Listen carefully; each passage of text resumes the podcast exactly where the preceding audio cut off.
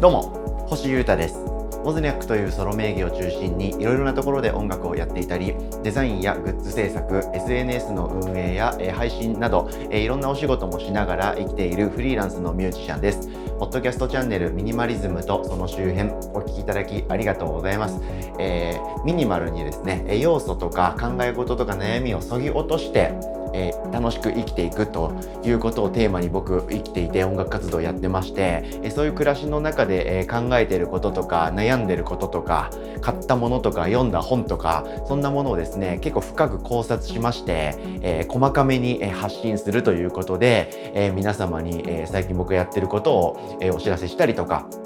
えー、ミニマルに生きていくためにいろんなことの情報の共有なんかをしてみている。そんなポッドキャストで毎日更新してます。今日もどうぞよろしくお願いします。えー、まずはちょっと朝更新したいんですけれども、えー、昨日ですね、ちょっと生配信などなどがっつりやっていたもので、え今日ちょっと生活リズムが崩れて、え更新が夕方目になってしまいましたけれども、はい、え帰りとかですね、はい、え朝の通勤では聞けませんでしたけれども、帰りの通勤通学なんかで、えこのポッドキャストを聞いてもらえたら嬉しいです。今日もどうぞよろしくお願いします。えー、ということで、えー、昨日生配信やったんですけれども、見ていただいた方ありがとうございました。まだあの方もいらっしゃると思いますので、えー、ぜひアーカイブ残しますので見てください。はい、えー、毎週やってます姿が見える生配信のトーク番組、ラジオですね。はい、ボブスレーラジオっていうのを今週もやりまして、昨日はですね、ライトっていうバンドのベーシストの伊沢くんが初めて来てくれまして、2人でおしゃべりをしました。僕のソロのウォズニャックと伊沢くんのコラボ曲でですね、吹雪っていうのを最近リリースしたので、えその記念ということもありましたんで、えお呼びしまして2人でがっつりおしゃべりしました。メールを読んだりとかコメントをいただいたりしながらガンガンやりましたので、えぜひ見てください。その中で、え今後に関する結構面白めな重要めな発表というか展開も話しましたので、ぜひチェックおなしやす。ということで、え今日もミニマリズムの考察行ってみたいと思います。今日はですね、料理に関することですね。えー、これについて僕の中で新たな展開がありますので皆様に、えー、共有して、えー、みたいと思っております。えちょっとですね、え僕、えこの2022年にかけての年末年始でですね、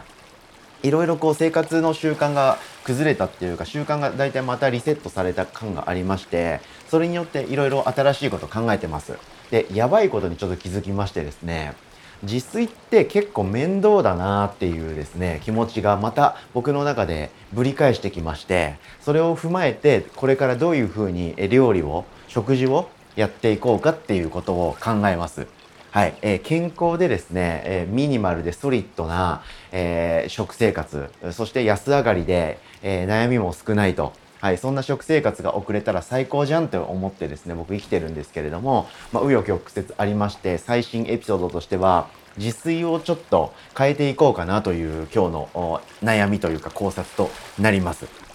はい、皆さんって自炊してるんですかね？どうなんでしょうか？なんか、えー、常備菜とかを週末にバーッと作って、それをうまいことこう運用していって、平日は時短で、えー、安上がりで美味しくて健康的な食事をするなんていうヘルシー最高ライフを送ってる方も多いと思いますし、いや、全部外食で済ませてるって方もいると思うし、冷凍食品とかウーバーイーツだなーっていうナウな方もいらっしゃると思いますけど、どうでしょうか？はい。僕はですね、えー、この1年半ぐらいでですね、えー、キッチンがある部屋でちゃんと生活するように初めて人生でなったので、それが楽しくてですね、料理をするようになりました。はい。一昔前まではほとんど全部の飯を外食でやってたり、えー、コンビニでゆで卵とヨーグルトと豆乳とバナナを買って食べてたり健康志向なんだけれどもやってることがクソみたいな 感じでですねサバ缶をスーパーとかで買ってそのまま直食いして、えー、いるとかあの健康になる食材とかは分かってるんですけれどもキッチンのない部屋で住んでいた冷蔵庫とかが持ってない部屋で生きていたとかが理由でですねえー、食生活はいまいちでしたが、ちゃんとしたインフラが整った部屋で暮らすようになって、ちゃんと料理をするようになってですね、えー、すごく安上がりで健康的で美味しい食生活を習慣的に送っていました。はい。ちょっと前提がいろいろあるので、これだけ話させていただきますけれども、はい。最終的にはですね、ブロッコリーとしめじとほうれん草を常に買いまして、えー、それを茹でて、その上に、えー、クミンとか、えー、なんだろうな、クローブとか何でもいいんですけども、あ鷹の爪とか、ちょ、あの、そういう香辛料とかスパイスをぶち込みましてそれで茹でてそこに味噌を突っ込みましてはい、なんか具沢山の味噌汁みたいな状態にして食べてました。でそこに豆腐と納豆を食べてオートミールを飲んでプロテインを飲んで、えー、野菜ジュースを自分で作って飲んでそれをずっと毎日食べていたので、えー、ミニマルかつ健康的な食生活やってたんですよ。なんですけれども年末年始結構そういう暮らしが乱れまして忘年会新年会とか実家に帰るとか正月だからちょっとだらけちゃうとかそんなようなことでですね全然自炊をしない期間があったんですよね。でこれにて自炊の流れが止まっちゃいましてはい。で、止まったものをまた再開させようと思いましていつも通りさっき言った食材を買ってきて調理するっていうのをやってたんですよ。やってたんですけれどもそこでですねなんかふと気づいたというかなんか結構自炊って面倒くさいなって思ったんですよね改めて。あとはそういうふうに自炊をしなかった期間が結構あったんですけれども僕あんまり体調崩さなかったんですよ。あとはそんなに太ってないし。はい、で野菜ジュースを自分で作って飲むのとオートミールをちゃちゃっと作って食べるっていうのだけはキープしてたんですよ。なので、まあ、健康的にはそんなに乱れなかったなっていう実感があったんですよね。うん、で、えかつあのたまに、えー、外食みたいなのをしてたんですけどちょっと外食の機会が最近増えてきてですね外出の機会とか人と会う機会が増えてきたっていうのもあるんですけれどもなので一人暮らしでですねブロッコリーとしめじとほうれん草を最低最小単位でスーパーで買って一回作るんですけれどもそれをですね1週間とか何日とかで消費しきれなくなってきたんですよ。そんなようなことがありましてちょっと自炊めんどくさいしあんまりなんかうまく運営できてないなってことに気づきました。はい、で、えー、そこからどうしようかなって今考えてるんですよね。でそもそもその自炊というかその料理っぽい自炊ですねさっき言った僕の野菜と発酵食品のと香辛料のお祭りみたいな具沢山謎の味噌汁フィーチャリング大豆みたいなやつそれが僕が基本的にいつも食べてる夜ご飯のメインの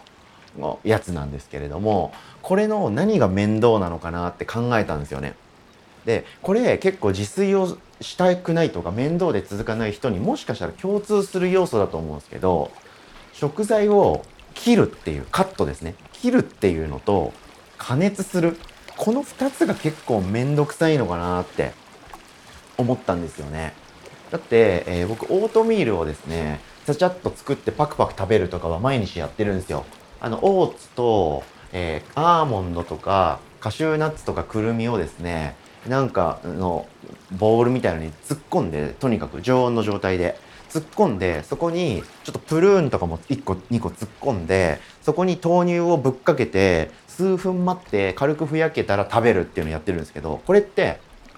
カットもしないし加熱もしないんですよね。なので思い立った瞬間にできてすぐ食べられるんですよ。なので続いてるんですよね多分。まあ美味しいですしね。はい。で野菜ジュースも加熱しないのであの野菜とかあ僕はビーツと小松菜とレモンをミキサーにぶち込んであとは無調整の豆乳をぶっ込んでそれを混ぜたの紫色のジュースを作って飲んでるんですけどこれも切るのはあるんですけれども加熱しないんで、まあ、まあまあ楽なので続いてるんですけれどもやっぱり加熱が結構面倒くさいのかなと思ったんですよね。はい、ででも加熱するって要するにこう火を入れてグツグツグツ煮るみたいなことなんですけれどもそれこそがなんか料理の醍醐味じゃないですか。なんか味付けていったりとかするっていう工程。なのでこれ自体はまあ楽しいっちゃ楽しいんですけれども僕は最近のモードとしてはその行動全体を考えると結構時間かかるしなんかその行動をまたやるように、えー、習慣を戻していくというよりはそれでもなくさらに面白くて新しいスタイルを探そうかなって今思ってます。はい、習慣が崩れた時はですね今までやった習慣を変えたりやめたりするチャンスと捉えているのではい、僕は戻すんじゃなくてアップデートを目指してみようかなと思って今いろいろ考えて動いてみております。で今具体的に僕は何やってるかっていうと革新的なアイデアとかスタイルはまだ出せてなくて一旦やってるのがそのカットと加熱がだるいんだって僕気づいたので一回スーパーでその具材ですねブロッコリーとキノコとほうれん草買ってきたら1食ずつ僕切って加熱して味付けて食べるっていうのを繰り返してたんですけどそれをいっぺんにやろうと思って一括でカットと加熱をやっちゃいました。はい。で、えー、ブロッコリー全部切って、